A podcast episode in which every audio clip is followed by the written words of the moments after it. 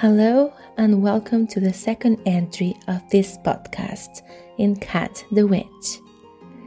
In today's episode, we are going to be talking about what is a witch.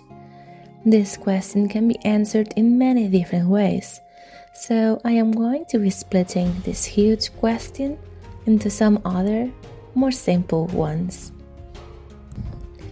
We are going to start with what is the current concept of a witch. And witchcraft traditionally means the use of magic or supernatural powers to harm others. A practitioner is a witch.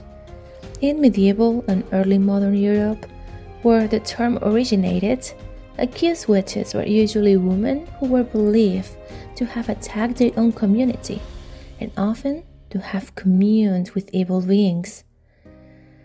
It was thought witchcraft could be thwarted by protective magic or counter magic, which could be provided by cunning folk or folk healers.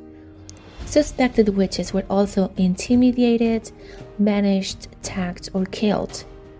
Often, they would be formally prosecuted and punished if found guilty, or simply believed to be guilty. European witch hunts and witch trials in the early modern period led to tens of thousands of executions. In some regions, many of those accused of witchcraft were folk healers or midwives. European belief in witchcraft gradually dwindled during and after the Age of Enlightenment. If we were to picture the visual concept of a traditional witch, this is probably what would come into our minds. A middle aged woman with long tangled hair, wearing large old robes, probably rigged, holding a wand and an old broom, probably accompanied by a black cat, and don't forget about the typical witchy hat.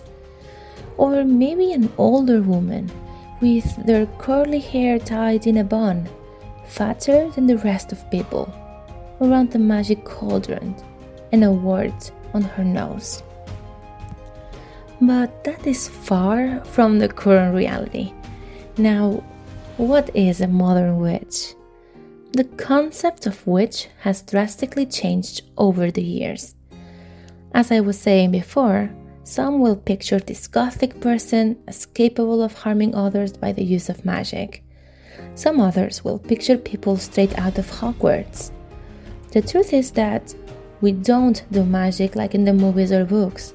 We don't shoot lasers, fire, or water out of our wands. And we don't make things explode with our minds, at least, not yet. We study magic. That's what we do. We heal through magic, we guide through magic. No, not everything is good and no, not every single witch out there will use it for the greater good. But we are not those nasty people from the traditional stories either. Most of us follow a path. Call it Wicca, paganism, or Satanism, if you will. I'll enter into more details about the different paths later in the future. I think you've had more than enough for today.